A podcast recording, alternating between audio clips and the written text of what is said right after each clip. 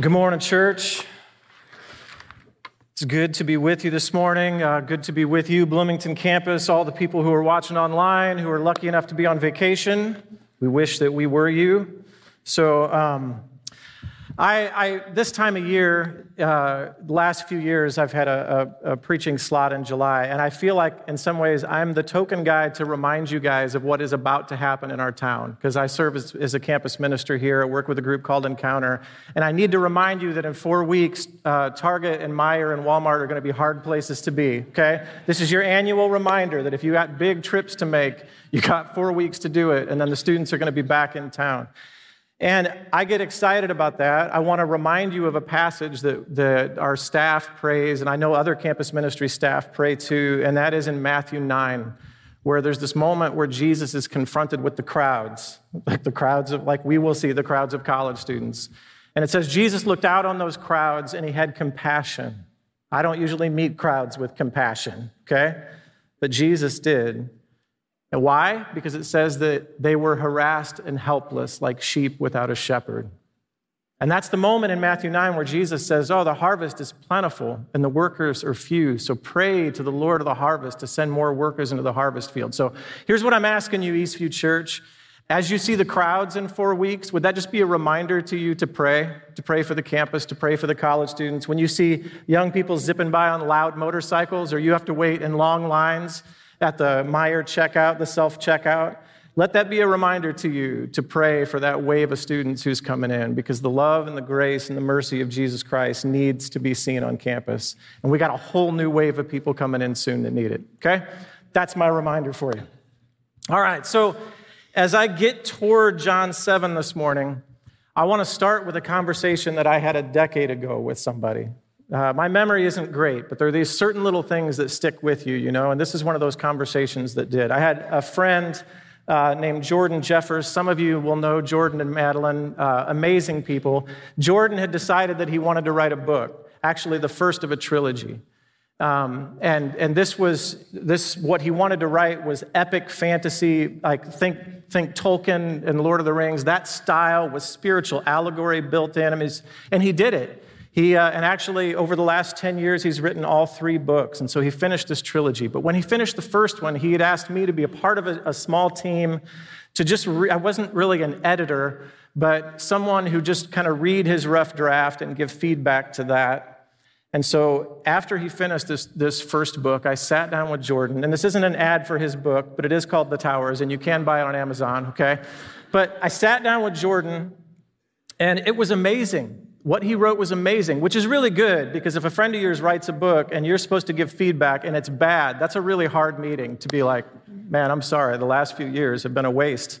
Okay, but we sat down, and I love to read. I studied English in college, I love literature, and so it was so different to be able to sit down with the author and ask questions. Hey, when you wrote this character, were you kind of is this what you were thinking, and how they interacted with this? And to be able to tell him what the important parts were to me, to ask him what the important parts were to him. I wasn't ready for this question, though. In that meeting, he looked at me and said, hey, did you notice the bugs? And I was like, the bugs? Yeah, did you notice the bugs in the book? I said, no, Jordan, I didn't notice the bugs. And he said, well, there are just a few. He said, it's really subtle, but there are a few important points in the book where I dropped some of those in, or they had a role in the book. And it was super subtle. I didn't anticipate that many people would pick up on that. And I thought about that conversation for a really long time afterwards, because I realized that in my mind, there were a ton of sentences in any book that are just fluff, that you race past to get to the action, you know, that you want to get it to where the characters are doing the important stuff. They weren't accidents to him. There wasn't a sentence in that book that he had not intentionally placed there for a purpose. And that was like a spiritual allegory for me walking away from that conversation. I wondered to myself, leaving that conversation with Jordan, man, I wonder how many moments in my day the author has placed that I just race right through thinking, oh, this is filler for the important things. I wonder how many conversations with my kids I view as something that it's filler until we get to the really important moments. I wonder when they look back if they might see some of those moments as really, really important. Now, why do I bring that up this morning? Well, because we're going to start walking toward John 7, and I love the Gospel of John. I reference it all the time. I really do. I mean, think about it, you guys. John 1. John 1. How do we even start? The Logos, the Word in the beginning, in the very beginning, before we understood that there was a beginning, there was truth and life and knowledge, all of this stuff represented in John 1:14. The Word became flesh. It tabernacled with us, dwelled with us. Jesus himself, representing all of that stuff, came to live with us. That's just how we start. John 3, you got Nicodemus sneaking in. He's one of the religious leaders. He's not supposed to be with Jesus because that might get him in trouble in his circles. So he sneaks in at night to have a conversation with Jesus. That's crazy. That's Hollywood kind of stuff right there. John 4, Jesus reveals that he's the Messiah. To who? Well, maybe one of the least influential people on the planet, this woman in Samaria at a well. John 4. We keep walking forward. John 8, before Abraham was, I am. That's where Jesus completely messes with our understanding of the space-time continuum. John 11, you get to the point where he raises Lazarus from the dead. John 13, the God of the universe, what does he do? Stoops down and washes the disciples' feet. Unthinkable. John 14 to 16, Jesus' last teaching with his disciples here on earth. John 17, he prays for the disciples and for you and me. Did you know that you got prayed for specifically in Scripture by Jesus in John 17? For those who hadn't seen but will believe. That's you and that's me. Then you get to John 20, the foot race to the tomb between Peter and John. You get to John 21, which is one of my personal favorites.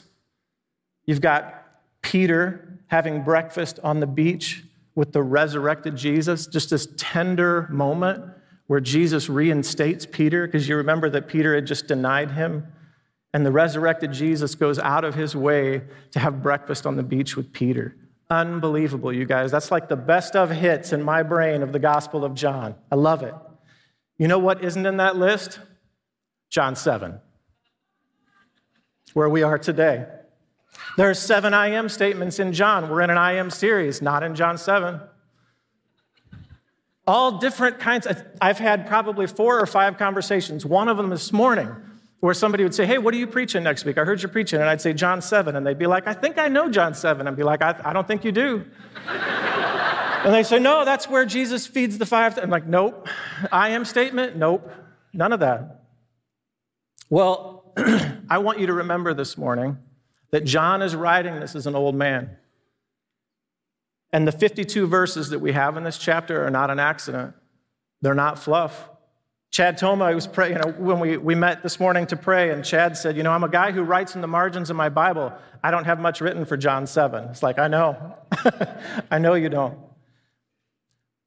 But here's what I want you to hear. I wonder if you get to run into the Apostle John in heaven and you say, hey, thank you for penning those words for us to understand the life of Christ. I kind of wonder if he'll wink at you and say, did you notice chapter 7? Did you catch the bugs? It's not insignificant. It's not insignificant at all for us. And it reveals something about the nature of Scripture, too. Excuse me.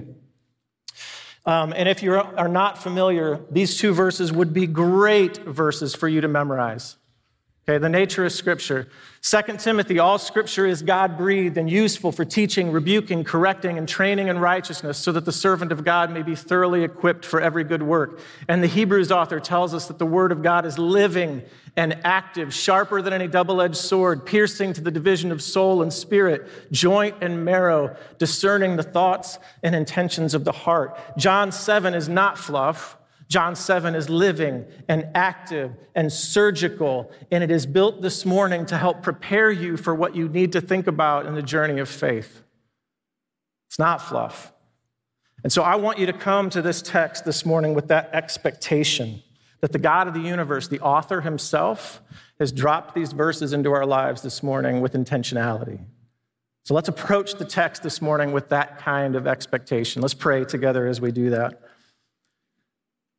Heavenly Father, I believe that all 52 verses of these matter to you, and you've revealed something to us in them. And so I pray that you, Holy Spirit, would break them open for us. Say what it is you want to say and move the way you want to move, Holy Spirit. In your name and sacrifice, we pray, Jesus. Amen. Amen. So I'm going to start off this morning giving you some backstory. Our source text, our core text that we're going to be in starts in verse 25, but I need to jump back in the chapter a little bit to give you a taste of where we're headed. So in if I jump all the way back to the beginning of the chapter, the first two verses say, after this, Jesus went about in Galilee. He would not go about in Judea because the Jews were seeking to kill him. Now the Jews' Feast of Booths was at hand. Okay, so first of all, when you think about Israel, I mean, this is really imperfect math, okay? But if you think about like the state of Illinois split down the middle vertically, so like half of the state of Illinois vertically, you got sort of the size of the area that we're talking about in Israel at the time. And at the top, you have Galilee. Jesus was from southern Galilee. In the middle, you have Samaria, okay? And in the bottom, you have Judea, where Jerusalem was at. And so Jesus is sort of steering clear of Jerusalem and Judea because he's gotten a little more famous, and some of the religious leaders don't like that attention, and so they're looking to kill him. So he's staying in this northern area. That's why it says he's not going about in Judea. And it says the Jews' Feast of Booths was at hand. Now, the Jewish people had 7 feasts that they were given to celebrate every year, all the way back from the time of Moses. And this is so important as backstory, you guys, because for us, we don't understand this tradition very well. But this has been going on century after century after century. This was built into their community rhythm. 4 of those feasts were in the spring, around where we celebrate Easter. And 3 of those feasts, they were all tied together, those feasts. And 3 of them are also tied together in the fall, late September, early October, probably. Okay, so during this time, these are the fall feasts, and the 3 fall feasts that they have are the Feast of Trumpets, the Day of Atonement, and the Feast of Booths, or Booths. It's also the Feast of Tabernacles, so we'll just go with that. It's the Feast of Tabernacles. I don't know how to pronounce the other one. So in this Feast of Tabernacles, here's what happens. For 7 days, hear me in this, you build a fort in your front yard that you live in, your whole family, for 7 days. Every kid's dream, all right? And every parent's nightmare. And everybody did it. Imagine your neighborhood if everybody built a fort this week and you all had to live in it, eat in it, do everything in that fort for an entire week. You'd just be listening to your neighbors like complain about their kids and their kids complaining about bedtimes. That's what you'd be hearing outside. Can you imagine the solidarity of everybody doing that together? That was a part of the Feast of Tabernacles. That's what they did. And in the midst of that, if you want to learn more about that, I think Leviticus 23 is the place that you go. This is to remind them that they had to live in temporary shelters when they left Egypt as a part of the great exodus in the desert. So it was a celebration of remembering what their ancestors had done and how God was faithful in that promise. And in Leviticus 23, God gives them instructions to do that. So this Feast of Tabernacles was also sometimes called, and I know I'm spending a long time, but Jesus is going to draw on this imagery later, and I want you to hear it. It was also called the Festival of Water and Light because there were traditions developed where in the evening they would light the temple, and everyone would gather around to see that. And in the morning, a priest would take a pitcher, and he would walk about 500 yards down to the pool of Siloam, and he would dip that pitcher in the water, and there'd be lots of people following him there. So a celebration and songs and people celebrating as he walked 500 yards with that pitcher back to the temple, and he would pour that out on the altar. That would happen in the mornings. So morning and evening, they had these special celebrations that were a part of that. Now you say, wait a minute, was that the pool where Jesus healed somebody a couple of chapters ago, like John 5? No, that was Bethesda. That's on the opposite side of the city. This was the main water source, the pool of Siloam for the city of Jerusalem. And it had been around since way before even Hezekiah, okay? So this is happening every evening. Every evening, this priest would go down. He would actually quote Isaiah 12:3, "Therefore with joy shall ye draw water out of the wells of salvation." And then he would walk that back to the temple and pour that out. So this is the context. Everybody's living in tents for a week, And the people who are in Jerusalem are watching the priests do this in the mornings and them light up the temple in the evenings. All right, so let me jump to verses 10 through 16. But after his brothers had gone up to the feast, then he also went up, not publicly, but in private. So he does go from Galilee to Judea, to Jerusalem in Judea. The Jews were looking for him at the feast and saying, "Where is he?" And there was much muttering about him among the people. Pay attention to that line. While some said he is a good man, others said, "No, he's leading the people astray." Yet for fear of the Jews, no one spoke openly of him. About the middle of the feast, Jesus went up into the temple and began teaching. The Jews therefore marveled, saying, "How is it that this man has learning when he has never studied?" So Jesus answered them, "My teaching is not mine, but his who sent me." Now, here's another thing I want to grab onto this morning. That language, and we'll see more of it soon, John uses a lot. It's like a holy redirect. Jesus is doing this constantly. When people give him attention, he redirects to the Father. Oh, this isn't my teaching. It's the one who sent me. He who sent me, he who sent me, he who sent me. 38 times in this gospel that's used. He who sent me.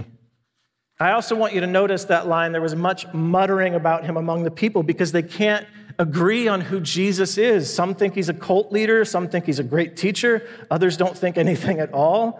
And we're going to see more of that as we move into our core text, starting in verse 25. So I'm going to keep going.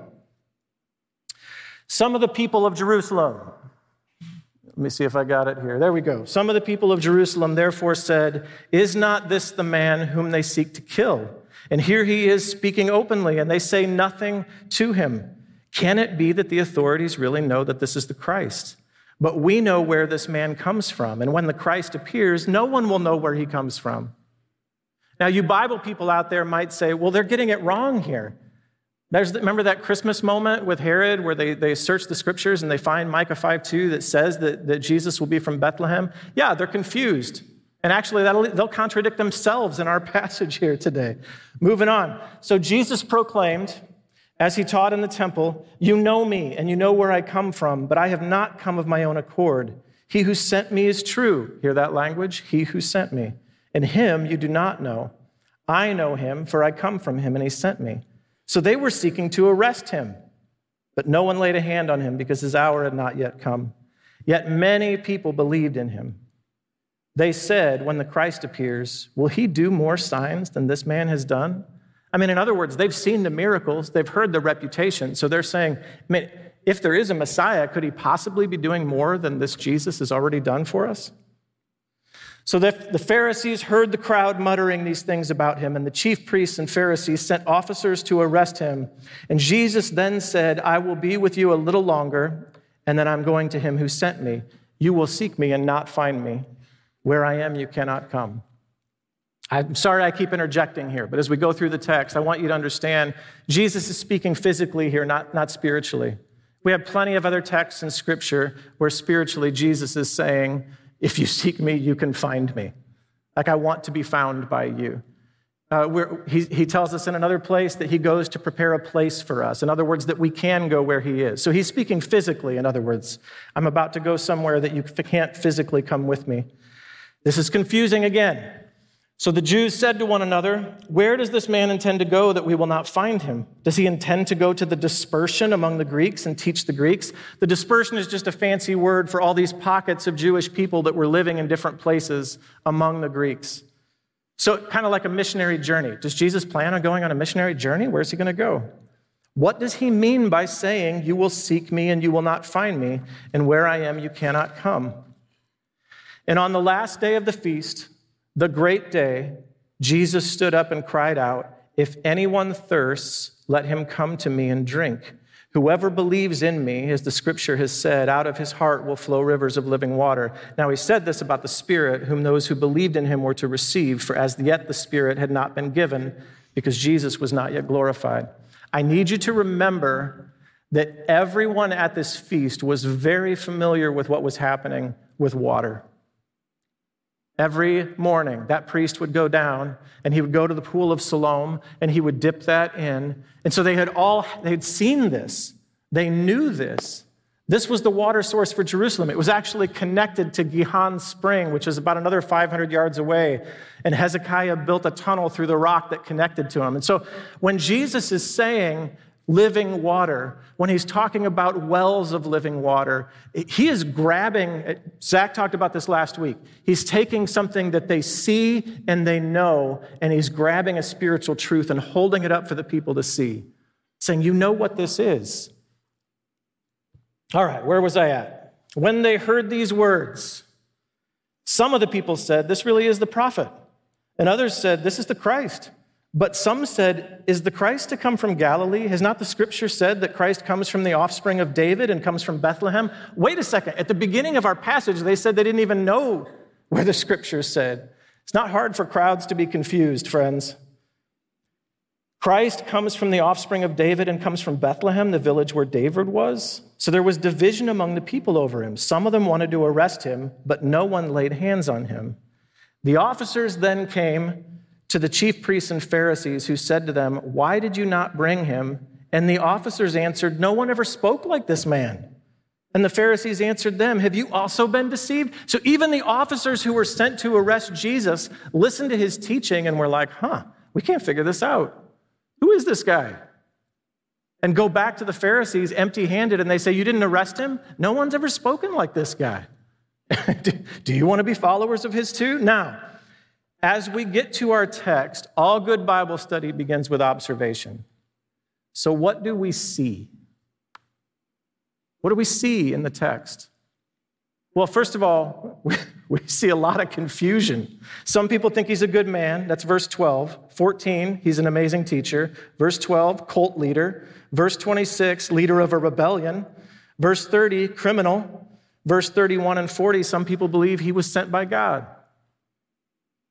There's a huge difference in the crowd over that question, who is Jesus?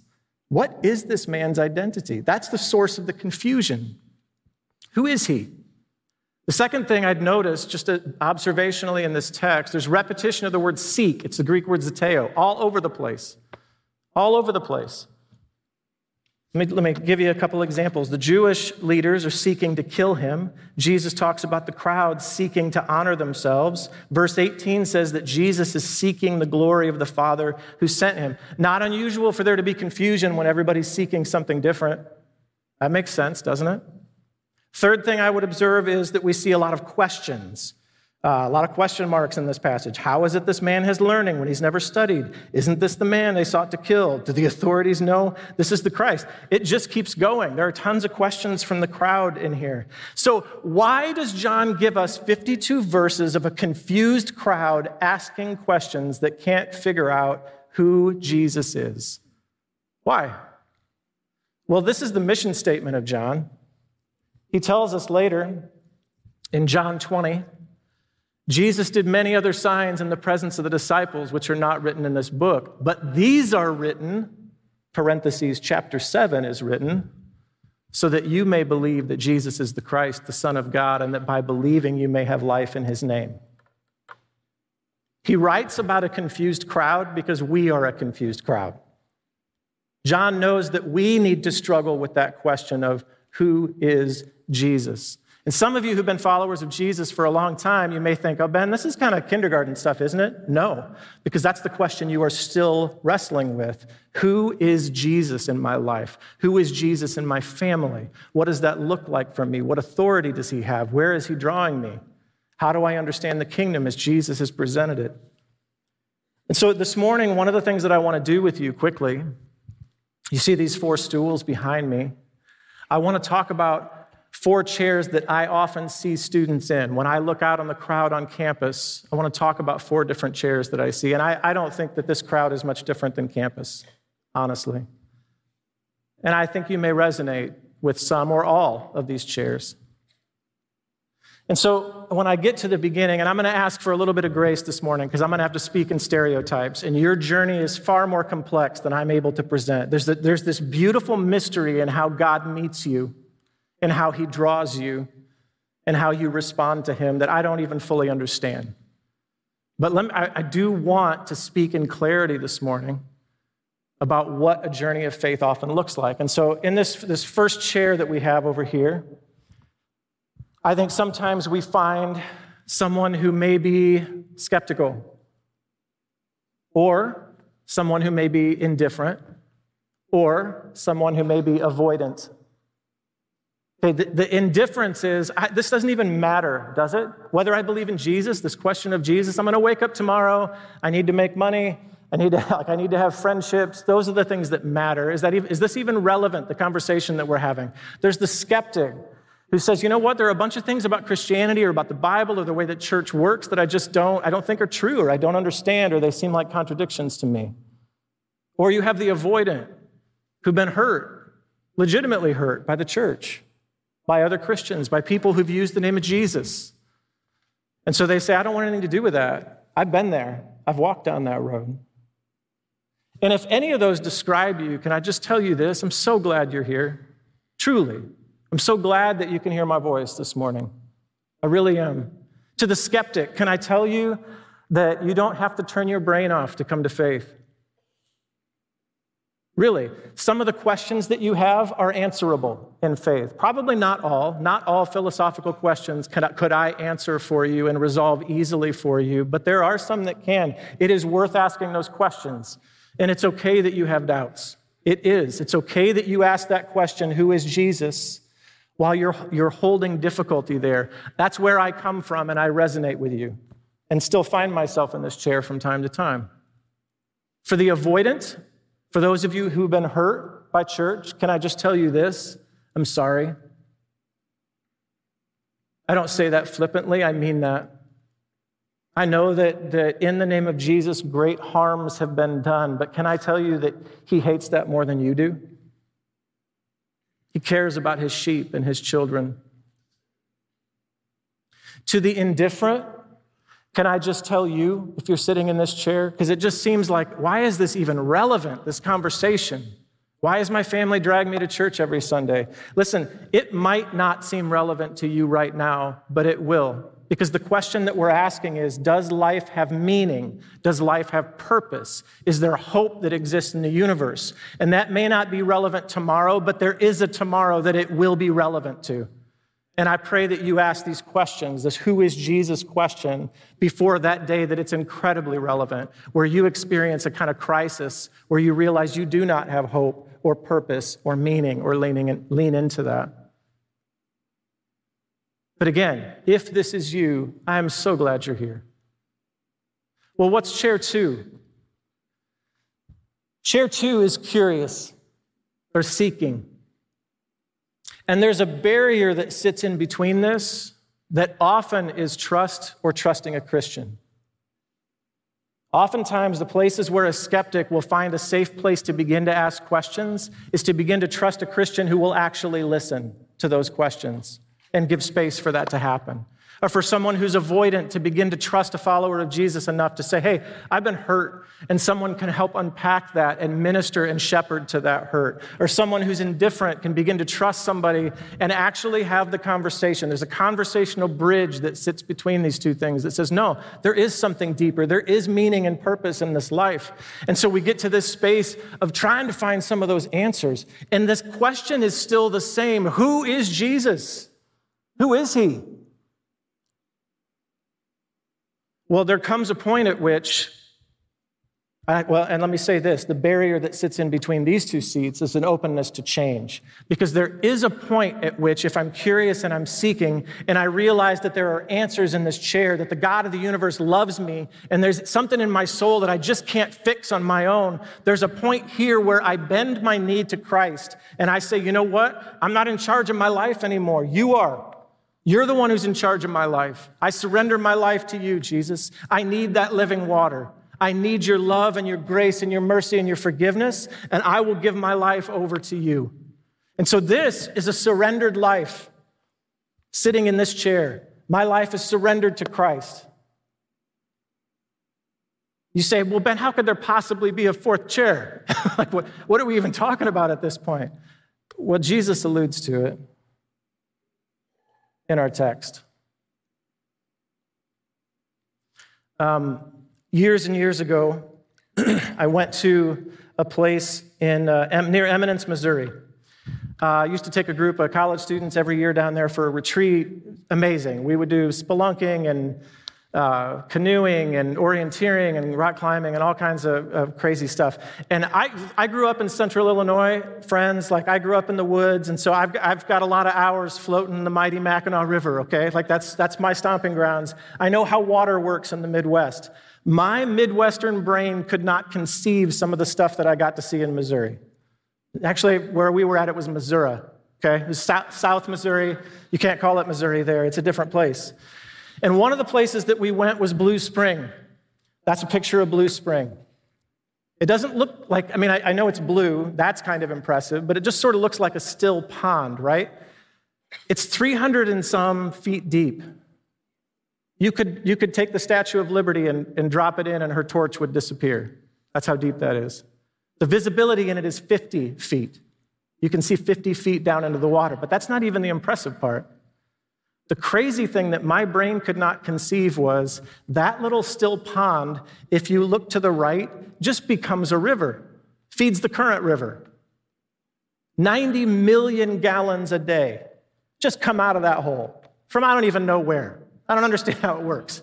I only understand groundwater in Central Illinois, but that is not what is happening here.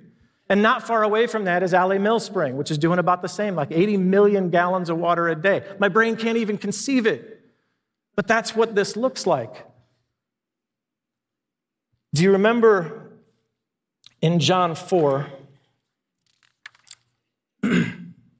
when Jesus is talking to the Samaritan woman and they're at a well, and he says, everyone who drinks this water will be thirsty again, but whoever drinks of the water that I will give him will never be thirsty again. The water that I will give him will become in him a spring of water welling up in eternal life. You guys, I lived in this chair for a very long time. I think it's the place that most of us start in the journey of faith, a surrendered life, and I view church and I view the experience as me receiving God's grace. And it's beautiful. Where else would we begin?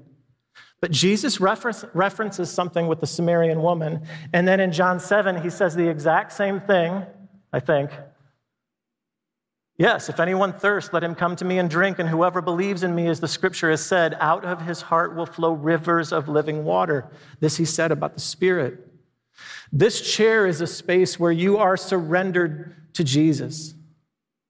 But out of your heart is flowing 90 million gallons of God's grace every day that other people are drinking out of the well that you provide. And I think sometimes we preach a gospel that is too shallow. I think sometimes we focus so much on people receiving the gift of God and receiving his grace and receiving his mercy and receiving his peace and receiving all of the things that are absolutely true, but it's incomplete. You weren't built just to be receivers of grace. Grace doesn't work that way. You weren't built just to be receivers of forgiveness. Forgiveness doesn't work that way. You were built to be a living well with 90 million gallons of peace coming out of you every day. I don't say that to shame you, because if you're like me, you're like, I don't feel 90 million gallons of peace. No, every morning I get to wake up and I say, hey, God, because you have given to me, I get to, because your mercies are new today, I get to give mercy. Because your peace is new on me today, I get to give peace. I'm a giver of the things that you give me. And we never really fully grow into this chair, ever. We can try. I mean, and this isn't really our work. It's the Holy Spirit's work in us. It's the Galatian 5 fruit of God developing all of these things in us every day. Do you identify with any of these chairs? Because I got to tell you, I identify with all four, depending on the moment that you grab me. Depending on the moment that you talk to me, I find myself in one of these chairs, and that's okay. One of the beautiful things about this fourth chair, friends, the journey that we have been on with Love McLean County, this idea of what it means for us to pour ourselves out, it's not just a corporate vision. In other words, it's not just for us as a body. It's not just for us to create a budget line item. It's not just for the food pantry. The question is, how does God want to use your dining room table? How does God want to use your neighborhood? How does God want to use you personally, not just corporately, but personally you? How does God want to use your family? Because it's not just about McLean County. And this fall, we're going to lean into this idea that's larger of just what it means to love my community. What does it mean to love my community? We have a ton of impact. There are thousands of us. Can you imagine the impact if my table was used as a living well? If I had the grace to give everybody that was around me? Can you imagine, Eastview, the impact that we could have in this town? We will. By the Spirit of God, we will, as we continue to lean in and become wells of living water. I want you to see each of these chairs this morning. Again, if you're in this chair and you say, Ben, I'm chair one, that feels kind of shaming that I'm right at the beginning. Listen, all I want you to hear this morning is that there's an invitation. There's an invitation in each one of those places. If you find yourself as a skeptic, again, I'm so glad you're here. Jesus isn't forcing your hand. He doesn't have your arm up behind your back. There's an invitation to be curious. There's an invitation to ask questions. If that's where you're at, there is an invitation to surrender your life to Him, to receive God's love and His grace and His forgiveness and His mercy, to fill a hole in your chest that you can't fill on your own. If you are a follower of Jesus, maybe you've lived in this chair for 40 years, and there's an invitation that Jesus gives that says, you know what? It's true that you are a receiver of my mercy, but that's not where it ends. You won't feel a connection to my purpose until you understand yourself also as a giver. There's 90 million gallons of grace waiting to go out of you every day if you're willing to give it.